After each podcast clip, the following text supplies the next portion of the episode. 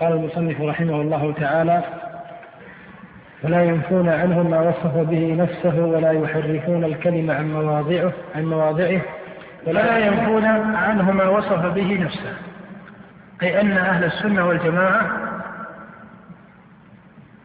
لا ينفون صفة من الصفات قد نطق القرآن بها. وهل عدم نفيهم لصفة من صفات الله التي نطق القرآن بها هو من باب التسليم المحض أم أنه من باب التسليم والتحقيق العقلي؟ أيهما؟ الثاني من باب التسليم ومن باب التحقيق العقلي. والمراد من ذلك أنه لا يفهم أن أهل السنة كما يرميهم مخالفوهم أثبتوا هذه الأسماء مع أن ظاهرها التشبيه أو أثبتوا هذه الصفات مع أنها مع أن ظاهرها التشبيه أو على طريقة بعض المخالفين تستلزم التشبيه فيدعون أن السلف أثبتوها من باب التسليم المحض ومن باب الديانة المحضة. والصواب أن السلف أثبتوا الأسماء والصفات تسليما لله سبحانه وتعالى وامتثالا وأثبتوا هذه الأسماء والصفات من باب التحقيق العقلي. ومعنى قولنا من باب التحقيق العقلي أي أن المعاني التي دلت عليها هذه النصوص يحكم العقل بوجوبها في حق الله سبحانه وتعالى وأنها في حكم العقل تعد من الكمال أو من النقص أو من محل التردد تعد في حكم العقل من الكمال. ولهذا وإن كان المذهب عند السلف يبنى على التسليم إلا أنه يقال ما من صفة من صفات الله. نطق القرآن بها إلا وإذا ذكر أمرها في حكم العقل مضافة إلى الله علم بحكم العقل أنها صفة كمال تليق بالله سبحانه وتعالى. فإن قال قائل هل يعني هذا؟ أن سائر الصفات المذكورة في القرآن تعلم بالعقل قبل ورود الشرع أي قبل ورود القرآن ونزوله. فالجواب أن الصفات تنقسم إلى قسمين وهذا تقسيم اصطلاحي. صفات تعرف بحكم العقل قبل ورود الشرع ولهذا يصدق بها جمهور من يقر بالربوبية ولو كانوا من المشركين عبدة الأوثان. كاتصاف الله سبحانه وتعالى بالعلم. فإن المشركين في جاهليتهم كانوا يؤمنون بأن الله عليم. وكاتصاف الله سبحانه وتعالى بالقدرة. فإن المشركين فضلا عن المسلمين يقرون بذلك. ولا شك أن الإقرار بعلم الرب سبحانه وتعالى وقدرته وعزته وما يتعلق بهذا النوع من الصفات لا شك أن هذا الإقرار نقول عنه إنه إقرار يعلم بالفطرة فإن الله فطر الخلق على ربوبيته ومن أخص معاني ربوبيته أنه بكل شيء إيش؟ أنه بكل شيء عليم. أليس الرب سبحانه وتعالى قال لكتابه وإذا أخذ ربك من بني آدم من ظهورهم ذريتهم وأشهدهم على أنفسهم ألست بربكم؟ قالوا بلى. فهذه الفطرة التي محصلها أن الخلق قد أقروا لله سبحانه وتعالى بالربوبية. فما معنى ربوبية الباري؟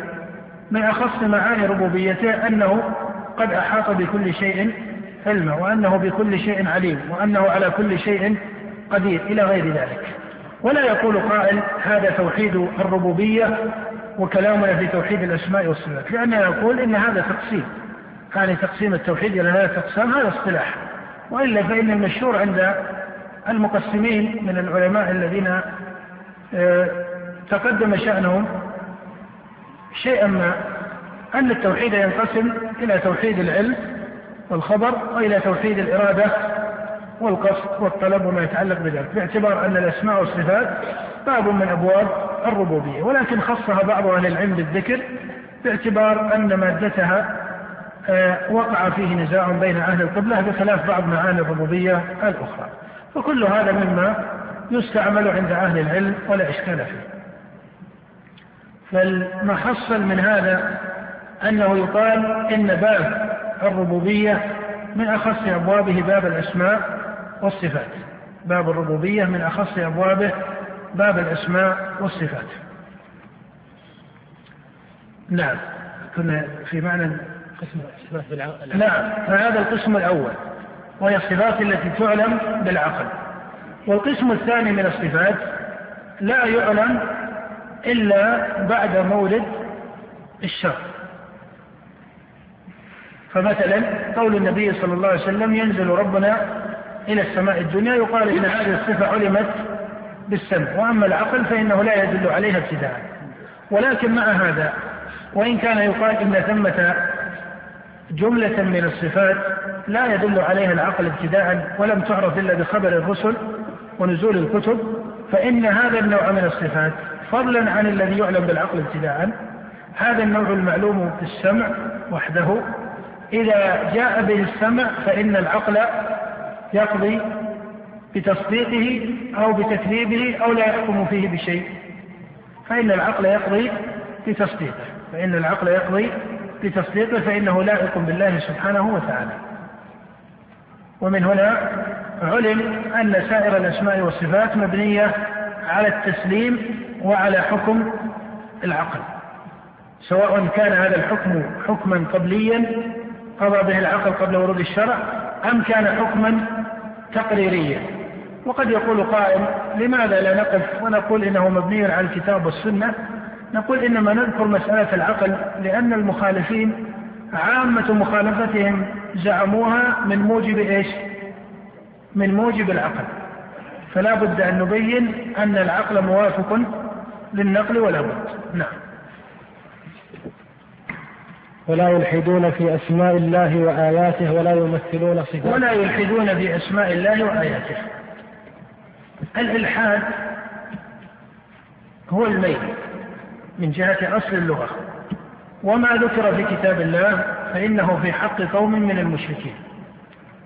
ولهذا ترى أن شيخ الإسلام يستعمل طريقة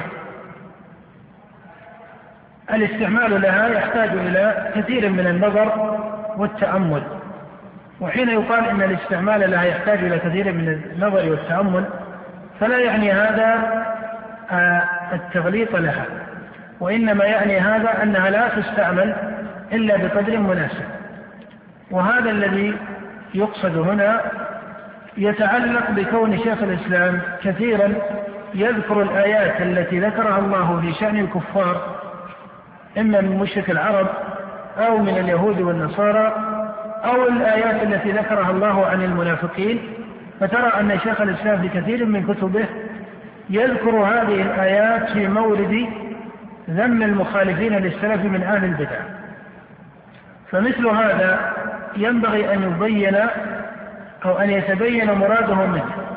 فيقال إن سائر ما يذكره المصنف في كتبه من هذه الآيات التي نزلت في حق قوم من الكفار لم يرد بها مسألة الأسماء والأحكام أي أن هؤلاء يأخذون حكم الكفار. ولم يرد بها إلا مسألة المشابهة في الأفعال. أو المشابهة في الأقوال. ولا شك أن الواحد من المسلمين قد يقع منه مشابهة في الأحوال أو في الأقوال والأعمال لقوم من الكفار. ومن هنا فذكر مسألة مشابهتهم لقوم من المشركين أو اليهود أو غيرهم لا يكون شأنه مشكلا لكن لا ينبغي أن يفهم أنه يعطي حكم المسلمين من أهل البدع حكم الكافرين من عبدة الأوثان أو غيرهم. ولهذا ذكره لمسألة الإلحاد يقصد بها مسألة التعطيل فإن عدم التحقيق لإثبات الأسماء والصفات هو نوع من الميل عن الحق في آيات الله وأسمائه وصفاته. ومن هنا سمي قول المعطلة إلحادا من هذا الوجه. وإن كان المتبادل في اصطلاح المتأخرين أن الإلحاد إذا ذكر يقصد به الزندقة المحضة. فهذا ليس مرادا في مثل هذا المولد نعم. ولا يمثلون صفاته بصفات خلقه لأنه سبحانه لا سمي له ولا كفو له ولا ند له. نعم ولا يمثلون صفاته أي أن أهل السنة والجماعة لا ينفون شيئا من الأسماء والصفات ولا يحرفونها بما يسمى تأويلا بل يثبتونها على موردها القرآني. بل يثبتونها على موردها القرآني أو النبوي. وكما أنهم لا يعطلونها بالتأويل والتحريف والإلحاد الذي هو الميل بها عن حقها الذي قصد بالخطاب فإنهم لا يمثلون صفاته بصفات خلقه أي لا يجعلون شيئا من الصفات مشابها لصفات المخلوقين. وهنا مسألة في مسألة التشبيه لا بد من التحقيق فيها. فإنك إذا نظرت كتاب الله سبحانه وتعالى وجدت أن الصفات بل وحتى الأسماء التي أضافها الله سبحانه وتعالى إلى نفسه وجدت أنها مضافة في القرآن نفسه وفي العرف العام الذي أقره الإسلام مضافة إلى كثير أو أن كثيرا منها يضاف إلى كثير من الخلق. فمثلا قال الله تعالى عن نفسه إن الله نعم ما يعظكم به إن الله كان سميعا بصيرا. وقال عن عبده إنا خلقنا الإنسان من نطفة أمشاج نبتليه فجعلناه سميعا بصيرا. فترى أن السياقين فيهما قدر من الاشتراك.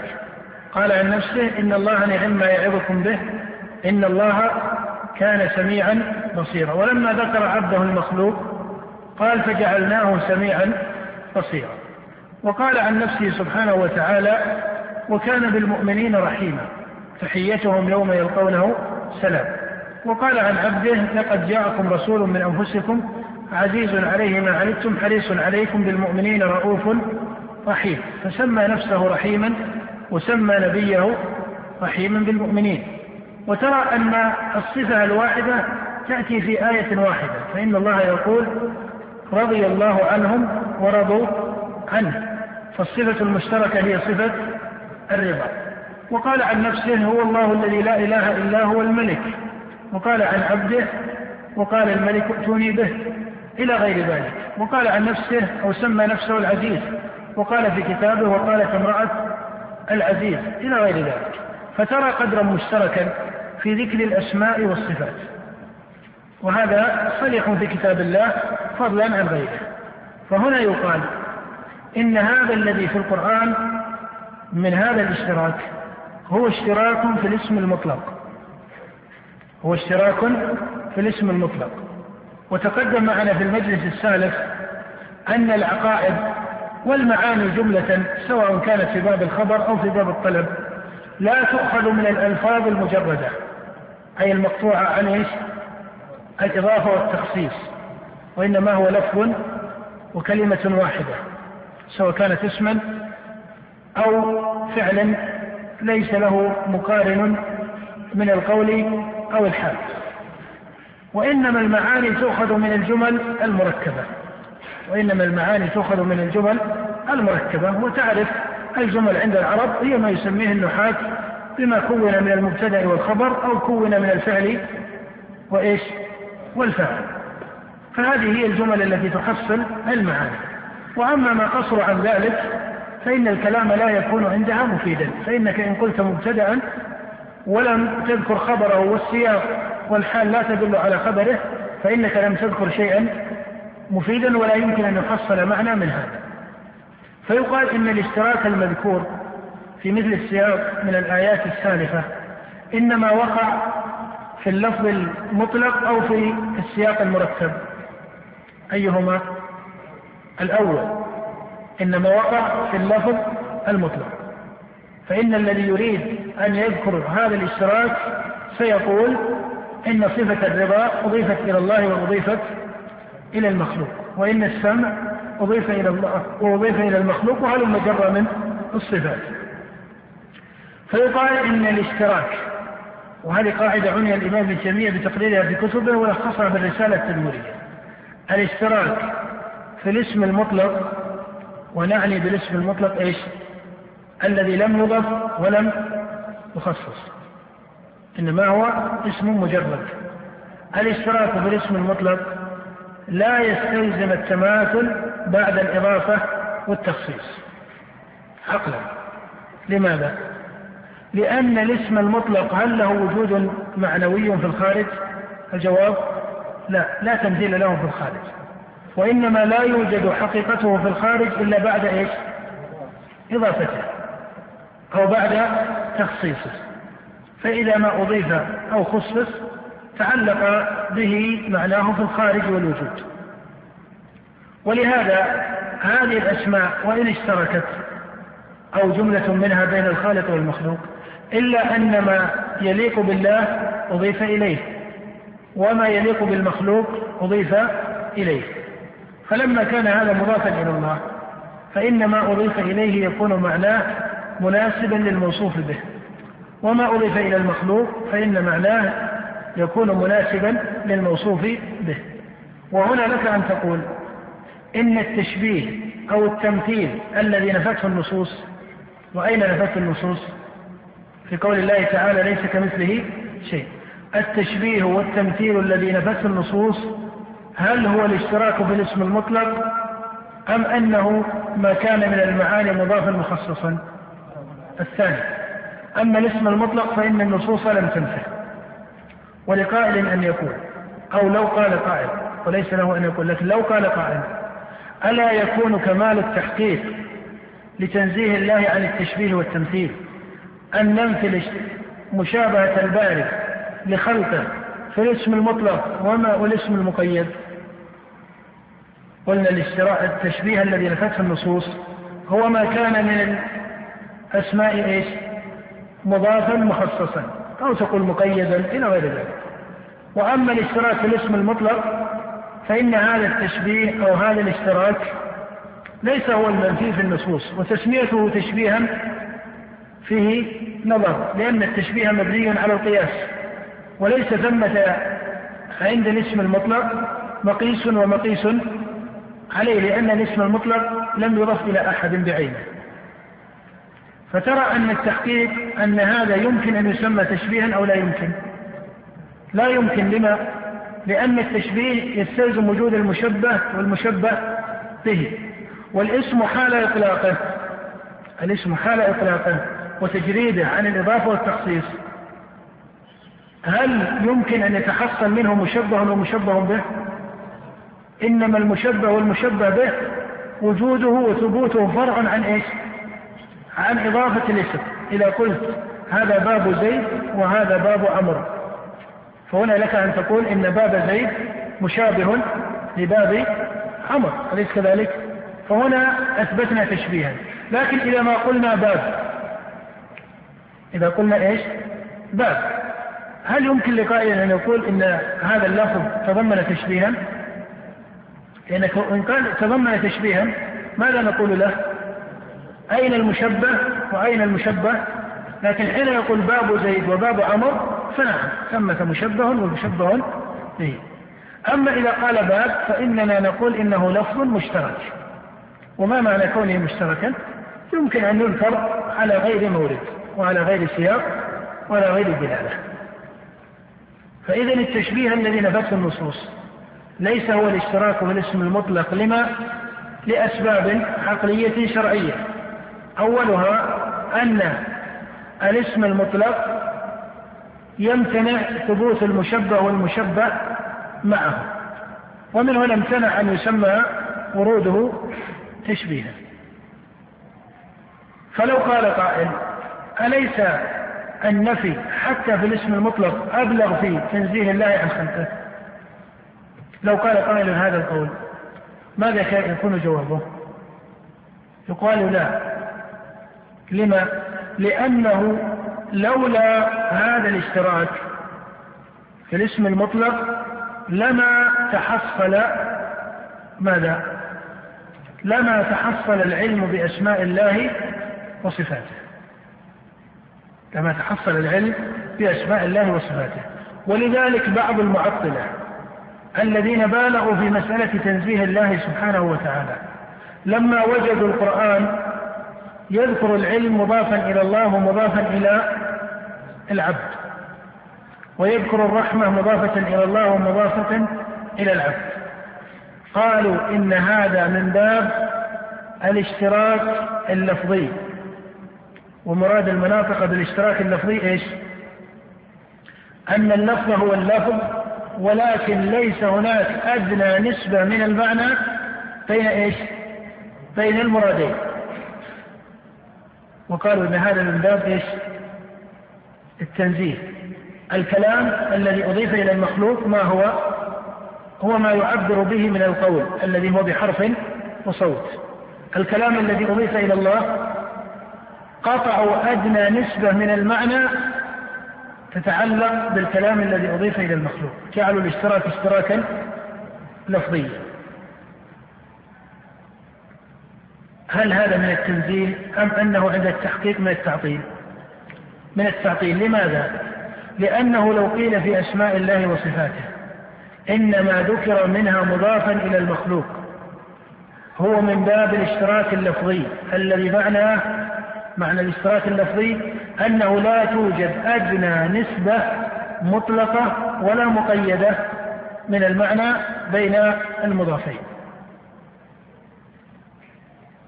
لوقع هنا سؤال صعب لا جواب لهم عنه. هل يمكن أن يعلم ما يتعلق بربوبية الله أو لا يمكن أن يعلم؟ لا يمكن العلم به. لأن الله إذا قال عن نفسه إن الله نعم ما يعظكم به إن الله كان سميعا بصيرا. نفقة معنى كونه سميعا بصيرا أو لا يمكن أن نفقه لا يمكن. ولا يقول قائل إن سمعه أي أنه يسمع عبادة. حتى المعتزلة لما قالوا هو الإدراك. الإدراك مبني على تحصيل هذا القدر المشترك. فمن قال في باب الأسماء والصفات إنما أضيف منها إلى المخلوق هو من باب المشترك اللفظي يقال هذا ممتنع لأنه يستلزم عدم فهم الخطاب القرآني المضاف إلى الله. ومن هنا أبطل شيخ الإسلام رحمه الله هذه المسألة وهي ما زعمه الرازي مذهبا لأبي الحسن الأشعري وقال إنه غلط على الأشعري في هذا المسلك. والأشعري وأئمة المتكلمين يعلمون فساد هذه الطريقة التي تقول إن هذا من باب المشترك المفروض فإن قيل إذا ثمة نسبة نقول لابد أن يفصل القول. هل هذه النسبة في المضاف المقيد أم أنها في المطلق؟ في المطلق. والمطلق كما أسلفنا ليس هو من باب التشبيه لأنه لا يمكن أن يحصل منه مشبه وإيش؟ ومشبه به. فهي نسبة كلية لا وجود لها في الخارج بها يعلم الخطاب. بها يعلم ويفقه الخطاب. ولهذا جميع المسلمين ومن يعرف لغة العرب حتى من الكافرين. إذا قرأوا قول الله تعالى إن الله نعم ما يعظكم به إن الله كان سميعا بصيرا فقهوا المعنى أو لم يفقهوه؟ فقهوه. وهل فقههم له يستلزم أن الباري يكون مشابها ومماثلا للمخلوقين؟ كلا. مما يدل على أن الإثبات مناسب للعقل والفطرة ولو كان صاحبها ليس على دين المسلمين. ولهذا لا ترى أن أئمة الشرك والجهل الذين وصفهم القرآن بالسفه والجهل وغير ذلك من مشرك العرب. لا ترى أن أحدا من العرب المشركين قد اعترض على آية من آيات الأسماء والصفات. مما يدل على أنها إيش؟ مناسبة لعقولهم. وتعلم أنهم ما فتئوا يبطلون القرآن. حتى قالوا إنه سحر يؤثر وحتى قالوا عن النبي إنه كاهن ومجنون إلى غير ذلك. فلو كان من قضاء العقل عندهم أن صفات الباري منتفية أو أن الإثبات يستلزم التشبيه أو ما إلى ذلك لاعترضوا على كتاب الله بذلك كما اعترضوا في مسألة البعث في مثل قول الله تعالى وضرب لنا مثلا ونسي خلقه إلى آخره. نعم. لأنه سبحانه لا سمي له ولا كفو له ولا ند له. لا سمي له ولا كف له ولا ند له. هذه الأسماء الثلاثة معناها متقارب. هذه الأسماء الثلاثة معناها متقارب. وحين يقال إن معناها متقارب فباعتبار أن كل اسم من هذه الأسماء يفيد اختصاصا بمورد أكثر من الآخر. ولكن ليس منها واحد آه، يتضمن اختصاصا يمتنع أن يكون مرادا في الآخر. والمصنف ليس من طريقته ذكر المترادفات في مثل هذه التقارير التي يقصد منها التحقيق. ولكن ذكر المترادف أو المتضمن للآخر هو من باب التحقيق للمعنى فهو لا سمي له ولا كفء له ولا ند له. ولهذا ترى أن كل اسم يمكن أن يفسر بمعنى الآخر وإن كان تفسيره بالمعنى الآخر لا يلزم أن يكون من باب المطابقة فقد يكون من باب التضمن. أو نحو ذلك. نعم. ولا يقاس بخلقه سبحانه وتعالى. ولا يقاس بخلقه. أما أنه سبحانه وتعالى لا سمي له فهذا أعني السمي. ينزه الباري عنه سبحانه وتعالى. ولا كفء له أيضا ينزه الباري عنه لأن الله يقول هل تعلم له سميا؟ ولم يكن له كفوا أحد. ولا مثل له لأن الله يقول ليس كمثله شيء. فنفي هذه الأسماء الثلاثة بين. ولكن قول المصنف ولا يقاس بخلقه. قد يقول قائل إن المصنف هنا نفى القياس مع أن لفظ القياس لم يذكر في الكتاب أو في السنة نفيه. فيقال في جواب مجمل وثمة بعده جواب مفصل أن المصنف إنما نفى القياس المقيد فقال ولا يقاس بخلقه. ولا شك أن النفي على هذا التقييد نفي صحيح. ثم هنا جواب مفصل. هل يستعمل في حق الباري سبحانه وتعالى القياس؟ إذا ذكر باب الأسماء والصفات فهل هو باب يستعمل فيه مورد القياس أم أنه لا يستعمل فيه؟ ترى في جواب متأخر أهل السنة أنهم يقولون إن القياس ينقسم إلى ثلاثة أقسام قياس الشمول وقياس التمثيل وقياس الأولى. فيقولون إن قياس الشمول وهو ما يستوي فيه جميع أفراده. أو قياس التمثيل وهو ما يعطى فيه الفرع حكم الأصل. فيقال عندهم إن قياس التمثيل والشمول مما ينزه الباري عنه. فلا يستعمل في حق الله سبحانه وتعالى قياس الشمول ولا قياس التمثيل. وقياس الشمول هو بمعنى العموم. وقياس نعم قياس الشمول معنى وقياس التمثيل هو ما يعطى فيه حكم الأصل للفرع وهو المستعمل في الجملة عند الفقهاء. قالوا ولكن يستعمل في حق الله قياس الأولى وهو المذكور في مثل قول الله تعالى ولله المثل الأعلى. قبل بيان مراد أهل السنة بقياس الأولى والقاعدة المشهورة التي ذكرها ابن تيمية وجماعة تحت مسألة قياس الأولى المضاف إلى الله. هنا آه، تحصيل لا بد منه. يقال التحقيق أن استعمال لفظ القياس مضافا إلى الله غلط. التحقيق أن استعمال لفظ القياس مضافا إلى الله غلط من جهة الأصل. لما؟ لأن هذا اللفظ في اللغة يعني اشتراكا إضافيا بين المقيس والمقيس عليه. وأنه فرع عن الأسماء المطلقة أو الأسماء المضافة القياس فرع الاشتراك يقع فرعا عن إيش؟ الاشتراك يقع عن المطلقة فتقول إن اللفظ مشترك وهو مطلق أما القياس فإنه فرع عن إيش؟ عن الإضافات والتخصيصات والتقييدات أي فرع عن الجمل أليس كذلك؟ ومن هنا يقال إنه ليس مناسبا في حق الباري سبحانه وتعالى. فإنه باعتبار أصل اللغة يفيد قدرا من التشبيه الذي لا يليق بالله سبحانه وتعالى. فإن قال قائل قوله تعالى ولله المثل الأعلى. قيل نعم ولكن الله سبحانه وتعالى لم يذكر لفظ القياس في مثل هذا المورد. والمثل الأعلى وإن وافق جملة مما يسميه أهل المنطق والاصطلاح بقياس الأولى فإننا نسميه المثل الأعلى ولا يصح أن نسميه من باب القياس ولا سيما إذا أضيف إلى الله سبحانه وتعالى.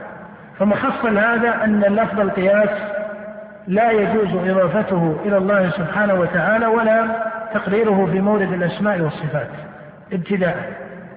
ولكن إذا تكلم مع المخالفين إذا تكلم مع المخالفين فإنه لا بأس هنا أن يتكلم مع أهل الاصطلاح من باب البيان باصطلاحهم.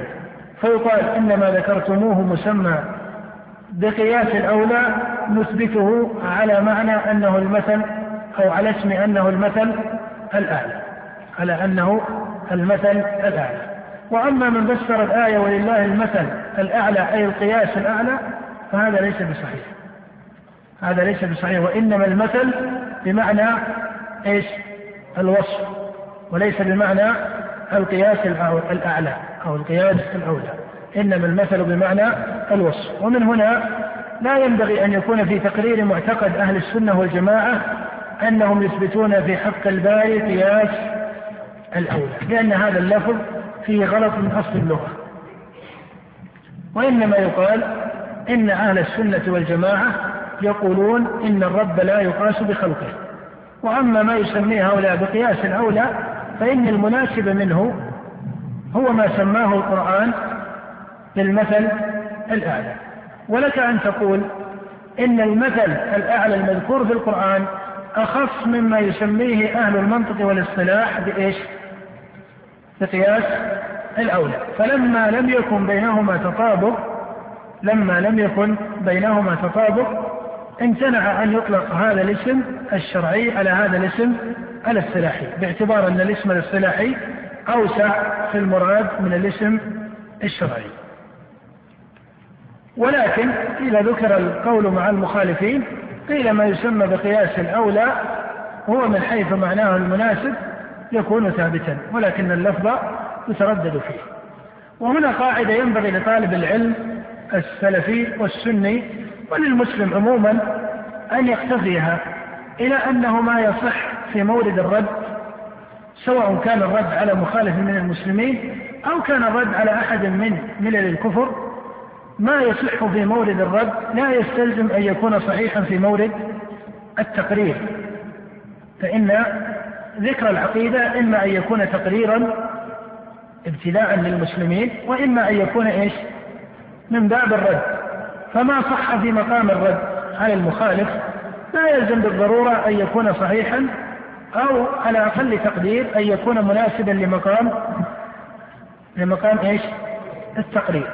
وكأن هذا يعطيك نتيجة من نوع أظهر أن مقام التقرير أضيق من مقام الرد أو العكس. أيهما أضيق مقام التقرير أو مقام الرد؟ مقام التقرير. فما يقع فيه كثيرون من أن ما استعمله بعض أهل السنة في مقام الرد ينقلونه إلى مقام التقرير هذا النقل ليس مناسبا.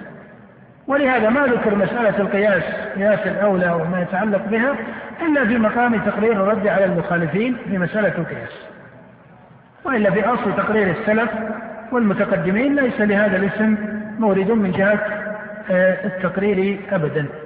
وينبغي دائما أن تبنى العقيدة عند المسلمين على مقام التقرير القرآني أو النبوي. وأما مقام الرد فإنه يتوسع في شأنه عند الأئمة. نعم.